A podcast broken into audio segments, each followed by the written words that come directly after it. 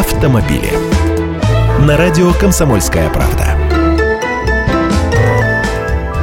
Здравствуйте! В России автороскошью считаются уже более 700 моделей машин. Министерство промышленности и торговли обновило список автомобилей, к которым применяются повышенные ставки транспортного налога. Это так называемый налог на автороскошь, к которой относят все легковушки дороже 3 миллионов рублей. И не думайте, будто там только Бентли и Роллс-Ройсы. Это в реалиях позапрошлого года 3 миллиона было ценой действительно шикарных машин, а при нынешнем курсе валюты роскошью некоторые из приведенных в списке автомобилей автомобилей уж точно никак не назвать. Дорогие, да, но никак не роскошные. Например, Audi A6. Несколько версий этой модели появилось в списке. BMW X3 и X4. Но ведь и не только люксовые или премиальные марки тут. Есть в списке две модели от Hyundai. Внедорожник Nissan Patrol, кроссоверы Ford Explorer и Volkswagen Touareg, даже минивены мультивены California и 300-сильный седан Passat CC.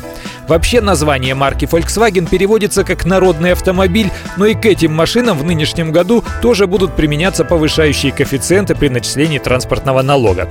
В итоге в новый перечень входит более 700 моделей, хотя год назад список был почти втрое меньше. Если так дело пойдет дальше, то в разряд автороскоши начнут попадать модели из списка 25 самых продаваемых в стране. Может, в связи с изменением курса валют сумму в 3 миллиона изменить на 4 или 5? Я Андрей Гречаников, автоэксперт эксперт «Комсомольской правды». Отвечаю на ваши вопросы в программе «Главное вовремя» каждое утро в 8.15 по московскому времени. Автомобили.